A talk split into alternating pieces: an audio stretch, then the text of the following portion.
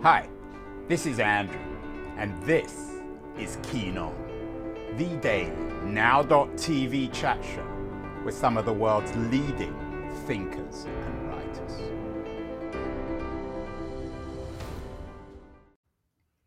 Hello, everybody. It is December the 23rd, 2021. I almost said 2022. That would have been a, a Freudian mistake given the nature of uh, our show today. Some of you are already in February the 20, uh, December the 24th. Uh, so it's Christmas Eve, perhaps in Asia. Um, uh, and perhaps even in Europe, but still in San Francisco. We're a little bit behind you in time terms, but of course, San Francisco is ahead of the rest of the world when it comes to inventing the future. I don't know who said it, but I'm sure someone did that the future has or was or is being invented in San Francisco. Uh, probably, actually, the person who said it was uh, Neal Stephenson, the very prolific uh, science fiction writer. I had Stephenson on my show. Um, a month ago. Some of you may have watched the show, and uh, we actually did it in person. Uh, I drove down to downtown San Francisco, and it was a kind of surreal experience because the future has arrived in San Francisco. The place is full of um, homeless people uh, and Tesla cars and not much else. So it's almost uh, as if Neal Stephenson had invented the very future where uh, he and I talked. He has a new book out called Termination Shock.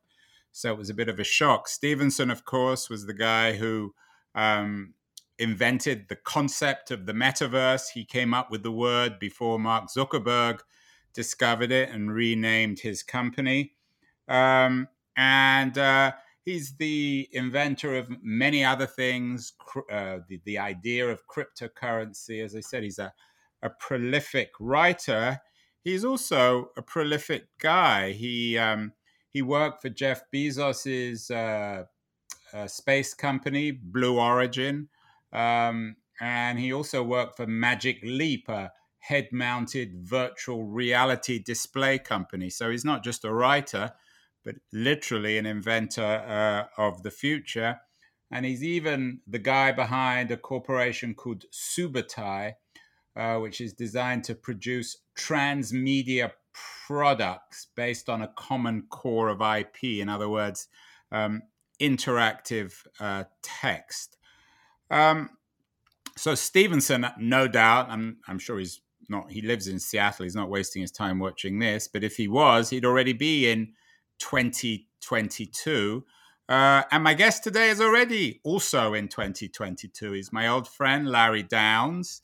He lives in Berkeley, but he lives in the future too. He's one of um, tech's great thinkers. Um, he's a prolific writer. He wrote the first best selling book about tech back in the 90s, or may even be in the late 80s. Uh, and he's the editor of, uh, of a wonderfully terse, sharp new book put out by Harvard Business Review called um, The Year in Tech 2022. Larry, is there has the future already happened in Berkeley, or are you still in 2021? the, the the future never happens in Berkeley. That's one of the uh, the things we like about it. Yeah, uh, I'm in San Francisco, which is a few decades ahead.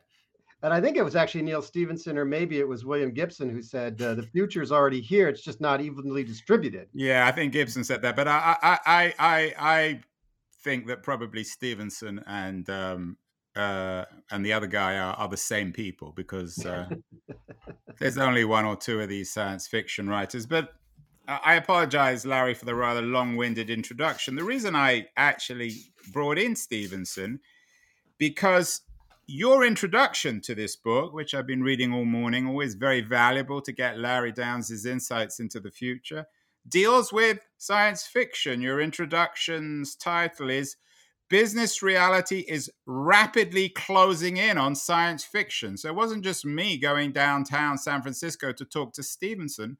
The whole world, according to Larry Downes at least, is rapidly closing in on science fiction. What do you mean by this, Larry? What's going on? Well, you know, and and I appreciated the introduction as well because I am a, a longtime science fiction fan, a reader since I was a kid. And one of the things that's uh, always appealed to me about science fiction is that in some ways it's not really about the future; it's about the current, about the present. So science fiction writers, you know, place their stories in other galaxies or other times. Uh, in some ways, because that's a very convenient way to talk about current social issues, current political problems, uh, and be able to do it more freely than they would if they were literally talking about uh, you know today and now. So you can always sort of think about science fiction. I think um, uh, the, the, the critic Fredric Jameson said science fiction is really kind of a, a nostalgia for the present. Uh, and mm, and I, I think always... he borrowed that from uh, Walter Benjamin. Oh, see that nobody's nobody's original for anything anymore. No, and I don't know where Benjamin got it. He turned Marx on his head. I think Benjamin really was original. Yeah, great. Well, at least at least we have a first mover there somewhere. But the idea I had in the, in the reading the essays in the book and putting that collection together was, you know, uh, a lot of things that are are in science fiction are not just it's not just about the tech. It's not just about uh, the the uh, the interesting uh, gizmos. It's really about the ideas. And and one of the key ideas I find in in most science fiction is this uh, dichotomy between kind of a utopian future and a dystopian future. And in some cases, you have the same author uh, kind of projecting both, like you were describing downtown San Francisco. Uh, it's you know the utopia of self-driving Teslas and the dystopia of the of the homeless and the and the trash everywhere.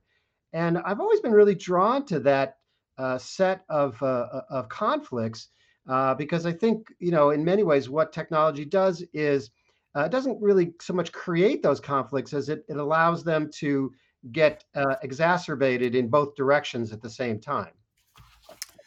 Your reality, though, uh, at least uh, Larry, in your intro, is not just social or cultural or political reality, it's business reality. So hmm. science mm. fiction is even arriving in the corporate world. It's hard to imagine.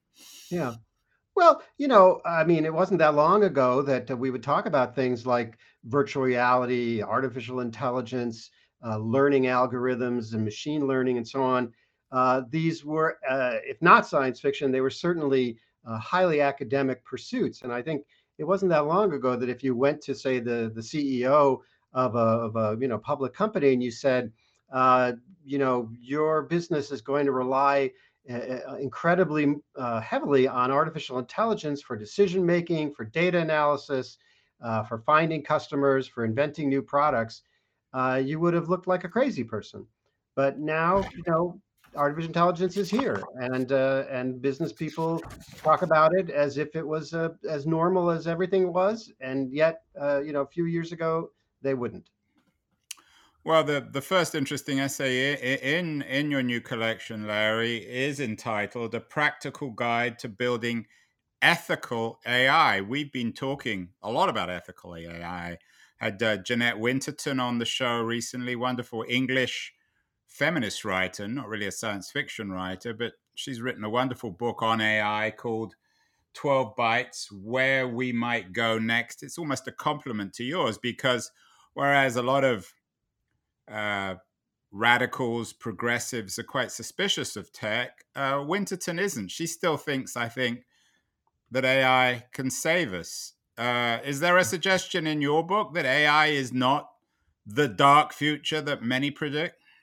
Yeah, I think, you know, one of the things I liked about the the essays in this collection is really all of the authors uh, engaged both the pros and cons of the technologies that they were looking at. Now, obviously, because it's focused on business applications, um, which are not necessarily the most, you know, revolutionary uh, uses of some of these technologies, I think we lean pretty heavily on the on the pro side and on the ways in which we can be more efficient or we can you know better serve or we can lower prices or this sort of thing.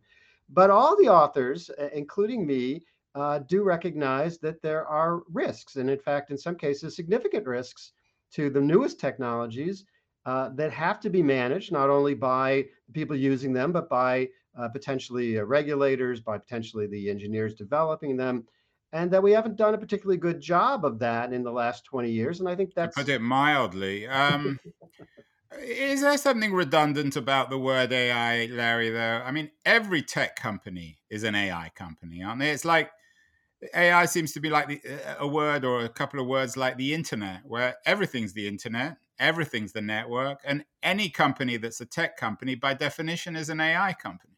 Yeah, there's a problem there, and we have the same problem with, uh, you know, with crypto tech. You know, every company is a crypto company because the market got excited about these terms, and so you know, people aren't stupid. If if the market is buying crypto or the market is buying AI, then you just rebrand yourself accordingly. But there really is something different about uh, what you know. This term comes from the 1980s and some really pioneering work that was done well ahead of its time in the sense that well ahead of when computers could uh, could uh, you know efficiently handle this much processing. But there really was something very different about the early work in artificial intelligence. Uh, it's it has gotten lost uh, in terms of. You thinking about guys like Marvin Minsky. Marvin Minsky, exactly. Edward Feigenbaum, uh, people like this, Roger Schank at Yale. Yeah. Uh, Larry, I mentioned that you you're in Berkeley. One of your neighbors is uh, certainly an old friend of mine, Jaron, um, Lanier, who hmm. Many people describe. I'm not sure if he would say this, but he, he's certainly one of the inventors of virtual reality. I mentioned that Neal Stephenson worked at Magic Leap. Mm-hmm. Uh, mm-hmm. a 3D virtual reality company. The second essay in the book is about uh, this one by Jeanne uh, Meister about how companies are using virtual reality to develop employees' soft skills. Is virtual reality, has it become a reality, Larry? It's not just the future anymore, like the Brazilian economy, is it? I don't, I, personally, I, I would say it's not there yet. Um, it, it's just, you know, I, one measure I think for me about virtual reality is can I put on one of those headsets without getting sick? And the answer is no. Uh, not sick yet. because you're embarrassed by it, or sick because they they make you feel like you're on an aircraft or a yeah, just the motion, uh, the motion, the motion sickness, which is a feature of you know latency and and lack of uh, frame rates and all the other technical things that go into virtual reality. It's getting there, and there are certainly applications now, very simple ones, I think, where it can be useful. But as far as you know, an explosive uh, uh, set of applications, uh, we're probably still a few years out from that. Larry, you've been on the show many times. You were on when the show was on TechCrunch.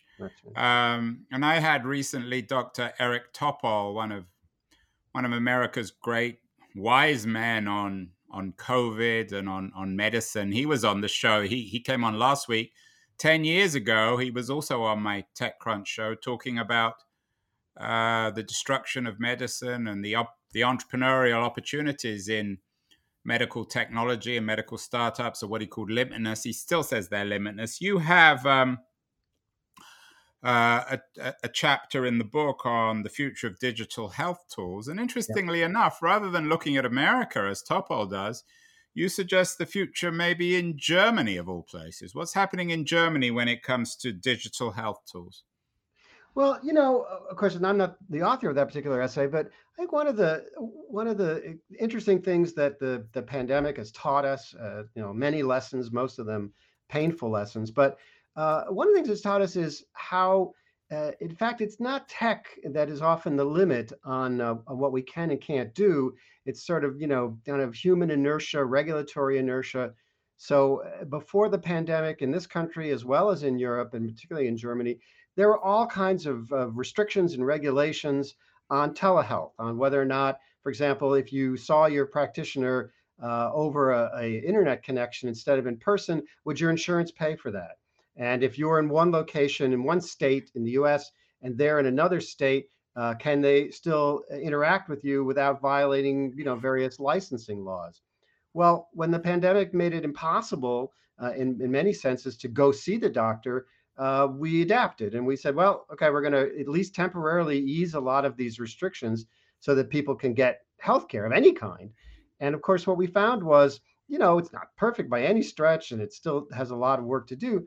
But there was a lot of stuff we could already do with telehealth that we weren't doing, um, and not because of technical reasons, and not frankly because of of uh, protecting the patients, uh, just because of inertia and a lot of vested interests that didn't want to see change in an industry that we know is uh, very, very inefficient and very troubled. Larry, uh, that of course uh, has been both a cause and effect of, of COVID. Yeah. Uh, lots of talk in our year of COVID about the workplace. We did a show about how to manage fear in the workplace. the real question, I guess, for you is: Is there going to be a workplace in the future, or we're just all going to be working from home? Well, you know, it depends on what day you ask me that. I, I think most of the time I would say no. Of course, we're going back to more traditional workplaces uh, eventually. But at the same time, I don't think they're going to look like they did before the pandemic. And I don't mean to say, you know, we won't have offices, but we are already moving to very different kind of working environments, more sort of transient, more hoteling, uh, you know, more open in terms of the uh, architectural and, and, physical design of these spaces. Uh, obviously, more casual. We were, you know, we'd already given up the suits and ties for the most part in most industries.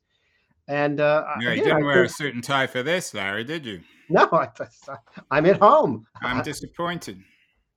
I can go change if you want. Um, well, not but, on camera. but look, uh, you know, the reality is we found again there was a lot more we could do without the offices than we thought.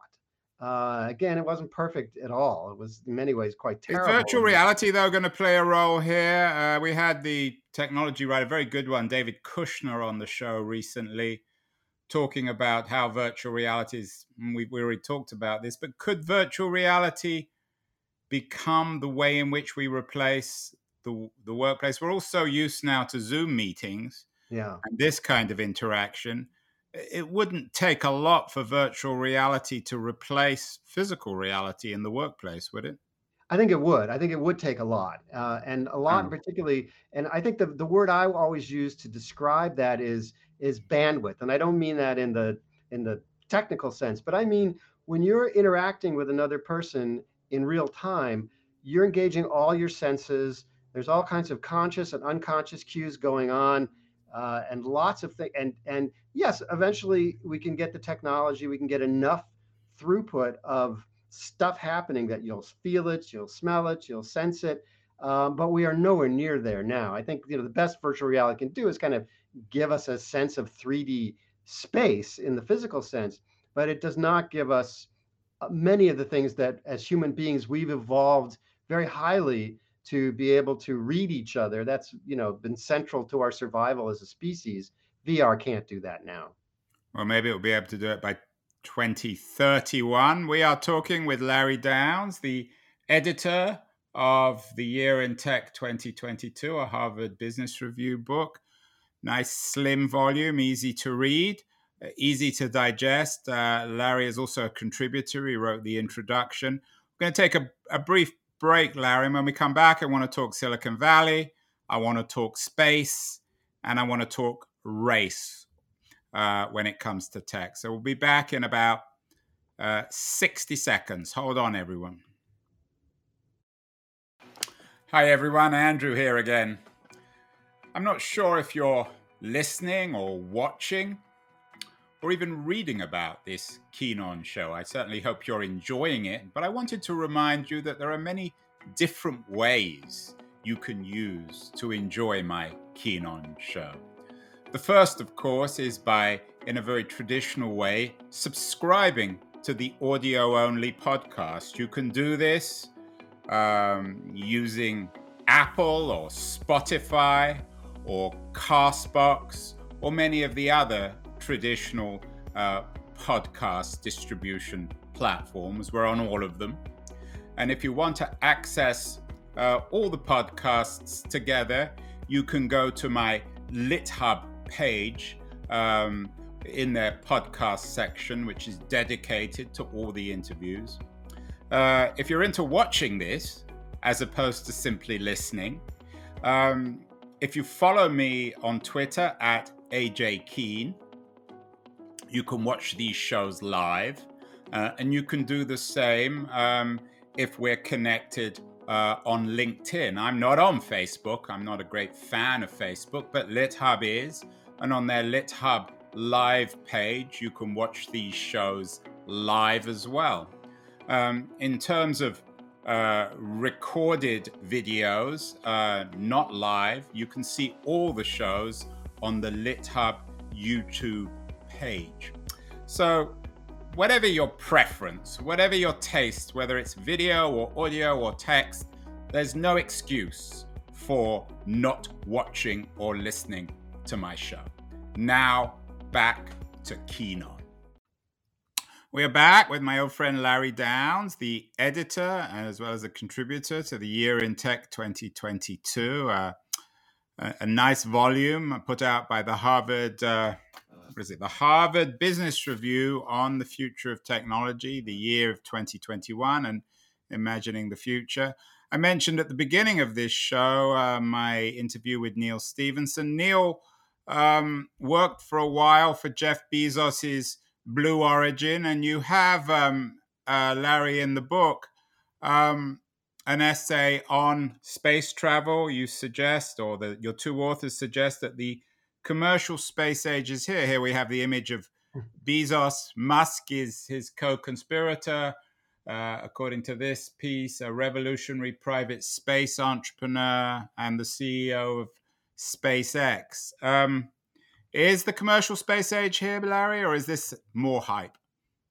Uh, no, I, I think it is here. Um, there's certainly plenty of hype, and and obviously these people are experts in hype. But no, we actually have now a commercial space industry, and uh, again, what it demonstrates is not that uh, the tech uh, was the hard part. The hard part was kind of wresting it away from the monopoly that governments had uh, over space technology, which in the early days made perfect sense. But over the last several decades, as governments really, especially the U.S., so you trust Bezos and Musk more than you trust NASA, Larry? and it's not saying a lot, but yeah, especially when it comes to uh, annoying aliens inviting attack from outer space. I'm I'm not so keen, I have to admit, on trusting trusting the universe to Musk or Bezos.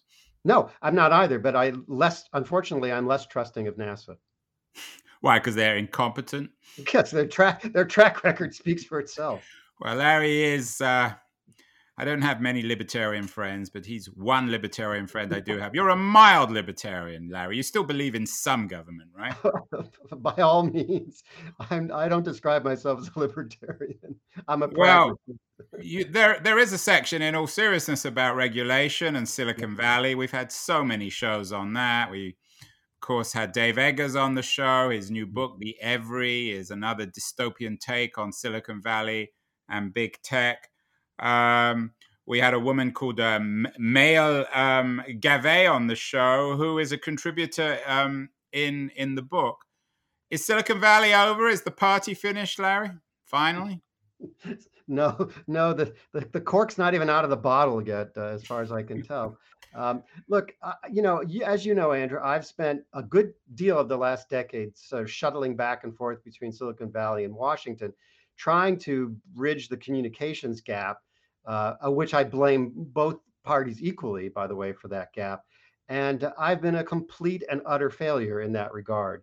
The, uh, the, the Silicon Valley has done a terrible job of communicating. Washington has done a terrible job of trying to communicate. The result is now this years-long uh, techlash uh, that's spilled over into you know consumer uh, confidence and consumer behavior as well. Talk about that in the book, the lack of uh, trust in Silicon Valley. I think it's correct. I, I don't trust them as much as I perhaps would have 10 years ago either. All of this was avoidable, uh, but I don't think it's uh, it, it's you know the end of the world either. I think uh, you know these issues will get resolved just not the way they should have and not in the time frame they should have. I, I mentioned that uh, we had um, you, the, one of your contributors is Maëlle uh, i think she's a, a new york city based uh, french startup entrepreneur. She has an essay what's next for silicon valley? And she came on the show to talk about this.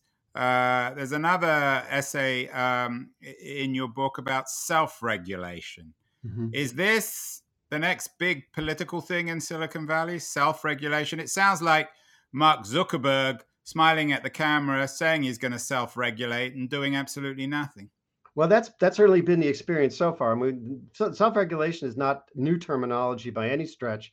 We've been talking about it uh, for a very long time, and very little, if anything, has actually happened that you could point to positively. Some small steps.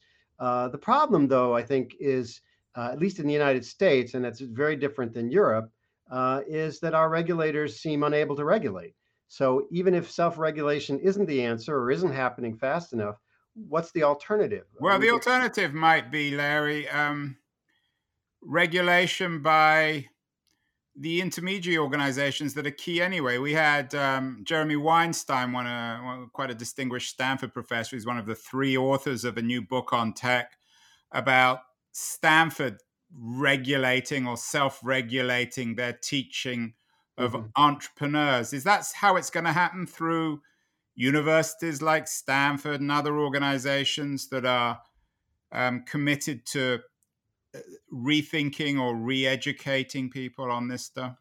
Well, it may. If it does, that's sort of happening by default, right? You know, in the U.S., uh, Congress can't pass anything, uh, tech or otherwise. Now, as I started to say, Europe, it's very different, right? We have seen a lot of yeah. uh, aggressive moves in Europe, and it may be that that uh, we all become regulated by European standards by default because there is no other set of standards. And in trying to comply with uh, various rulings and various uh, statutes in, in, the EU, uh, it may be that tech becomes regulated worldwide based on that set of standards. One achievement of the book, Larry, is you didn't have a piece on crypto. We've had too many shows on crypto. We had uh, Ethan Lou, for example, on crypto and the Bitcoin boom. It was an original book, but it's not a very original subject. Why did you not have an essay on crypto? Well, we do have one on blockchain, of course, which is one of the uh, the, the, the actually useful technology. Yeah, but it's building a transparent supply chain, which is very businessy. Well, it is a business book, and actually, as we've now seen. Well, no, uh, I'm not criticizing. I'm applauding the fact that you don't have anything on Bitcoin or crypto. Yeah, I, I think it's because. Do you think it's because you just just more hype, more euf- crazy euphoria, irrational exuberance? A lot of it, of course. I mean, you know, this goes back, you know, a couple books uh, earlier. My book on what I call Big Bang disruption. Uh, this is the case with all new technologies. Uh, they start off, you know, with all the hype and all the startups and all the money, and after a while, you kind of get down to the point where you realize, all right, who are the real people here doing something interesting, and what are the actual beneficial applications? We're certainly in the the Big Bang phase of, uh, of crypto and what it looks like when the crunch comes, when we actually sort it out, uh, nobody could say. But I think there's something there, yeah. There's always something there, Larry. What about um, the, you don't have anything on crypto or Bitcoin, but you do have a chapter on quantum computing, mm-hmm. suggesting that we need to get ready for this. Is this for real? It's again something we've been hearing about for years. Yeah. So uh, quantum, I would again put this in the category of uh, you know, not quite ready for prime time, along with with VR. Uh, we certainly are seeing, you know, commercial products starting to be developed, and they do have the potential to greatly improve the speed and efficiency uh, and processing capability of traditional, you know, von Neumann architecture computing. Uh, so it's very exciting, and I think it will be here. What I don't know is when. Well, two themes that you talk about in the book, I, I, have to admit, I didn't expect to pop up. Firstly, race. You have an mm. essay, What's It Like to Be a, a Black Man in Tech? We've done so many shows on uh, race and racial identity in America. We had Myisha Cherry, for mm. example, was on anger as a tool for defeating racism. Um, does this essay suggest that, uh, that a lot of angry or not that many angry black men in tech because not many of them are employed. What is it like to be a black man in tech? What does the essay suggest? Yeah, and again, uh, you know, I I love that piece because it was very personal. It was not trying to, you know, it was not. Right, Laron uh, Laron Barton. Yeah, and and it taught me a lot. I mean, obviously it's anecdotal, so I I don't know how much you know you would abstract from that and say this is what it's like for everybody, but certainly it painted a very vivid and a very dire picture of what it was like uh, for at least one person. And I'm sure uh, that uh, there's there's a lot of it. And it's not just obviously race; it's also uh, gender and and you know other minority uh, statuses. tech, like other industries, but perhaps more so, is really not inclusive. it isn't particularly equitable. Uh, and it, it happens in ways that are not the obvious ones, not just about salary and hiring and you know where you went to school and so on, but in these very subtle ways as well uh, that are even harder to root out and solve. Well, I applaud you for, for putting that es- that kind of essay in because often these kinds of essays and issues are actually ignored uh, in volumes of uh, books on business. Uh, 2021 has been the year, of course, of COVID, the year of Black Lives Matter, and the year it seems as if when global warming became mm-hmm. the key issue around the world.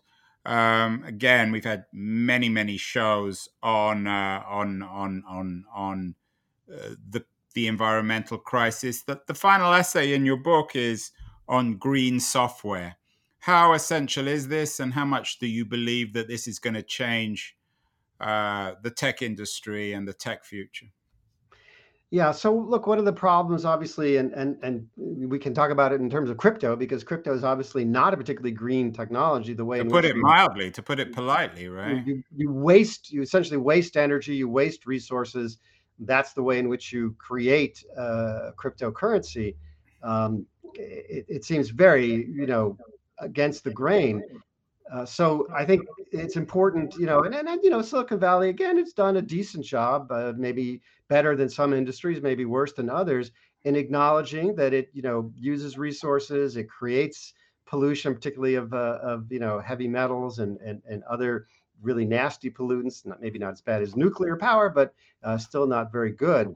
Um, so I think there is an appreciation, uh, at least, uh, that that there, you know, one of the texts that ought to be applied is is tech to improve uh, the sustainability uh, of our of our digital technologies, and uh, you know we can only applaud that. Well, those were the easy bits, Larry. Now you're going to end with two two hard questions. Firstly, when historians look back, tech historians like yourself look back at 2021, say in 2051. Hmm. Is there anything in particular that will strike their fancy? One, Listen, if I'm looking back at anything in 2051, I'm going to be really. I'm not saying you, but I'm somebody in, else, someone who, who has become the, the Larry Downes of the future. Maybe you'll become virtual. um, what is the most important tech event of 2021? Well, I think clearly the pandemic. Um, it, it, wasn't a technology so much, but it obviously generated so much innovation. A lot of it necessitated, uh, right. including in the virus itself and the vaccines, but also in the way we work and live I mean, it was one of these great disruptors that I've talked about that you don't see coming, uh, that, you know, has a lot of negative side effects, but here it had some, you know, again, silver linings, a lot of really positive developments and, and taught us not so much uh, the answers to these questions, but that there were better ways to do things that we were resisting for a variety of unrelated reasons. Yeah, we had a lot of shows on that. We even had the journalist Brendan Borrell on mm-hmm the the inside story or his inside story of how how much of a, mar- a miracle Operation Warp Speed. If there wasn't so much sort of hostility to Trump, I think Operation Warp Speed would be treated more heroically. But it has been a remarkable achievement of science. And I guess the other great story of 2021 is how politicized science is. Talk to Eric Topol about that, the way mm-hmm. he and Tony Fauci and others have become these intensely politicized figures, even though um, they're not interested really in politics. So that I, I, I think that's an important point. Is 2021 will be seen probably as a heroic year in tech and science. Mm. And finally, Larry, uh, what what one thing should we really look forward to in 2022 when it comes to tech? And don't say crypto. uh, yeah, I, I, don't know uh, is the short answer. I think the things, you know, what what I'm going to most look to is what you asked me about earlier, which is how does this affect the workplace? Again, you know, principally uh, I'm interested in tech for business, uh, and I've been waiting for years for an event like this to really, uh, you know, kind of explode. You've been waiting for years for COVID.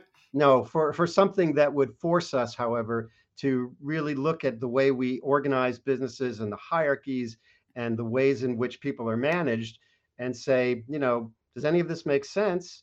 Uh, what would be better? And I think, you know, we've had a, a taste of that, uh, in some ways an unfortunate one, but, uh, you know, I think now the cat's out of the bag and we're going to ask some much bigger questions.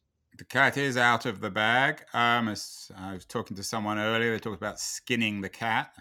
Um, you and I, Larry, have lived through Web 2.0. We survived Web 2.0. Could 2021 be the year of Web 3, or is that just more hype, more meaningless techno garbage speak? Yeah, so far, techno garbage, hype. Um, well, Larry, as always, Larry Downes, he tells the truth. He doesn't mess around. He's ubiquitous. He's the author of many best selling books. He is the editor and contributor to Harvard Business Review's The Year in Tech 22. He's one of the few people in Silicon Valley who tells the truth. He doesn't exaggerate, uh, but he doesn't underestimate either. Larry, Happy New Year. And we got to go back to our regular walks in a, in a post COVID world. Keep well. I'm pleased that you're looking so well. You Good luck with your house renovations in 2022, and we will no doubt speak in the new year. Thank you again. Thank you, Andrew. Thanks so much for watching this Keen On show. I hope you were inspired in some way. I hope you found it interesting. And if you want more of these kinds of shows, you need to subscribe uh, to the podcast uh, on the Apple or or, or Castbox or Spotify platforms, all major podcast platforms carry the Keen On Show.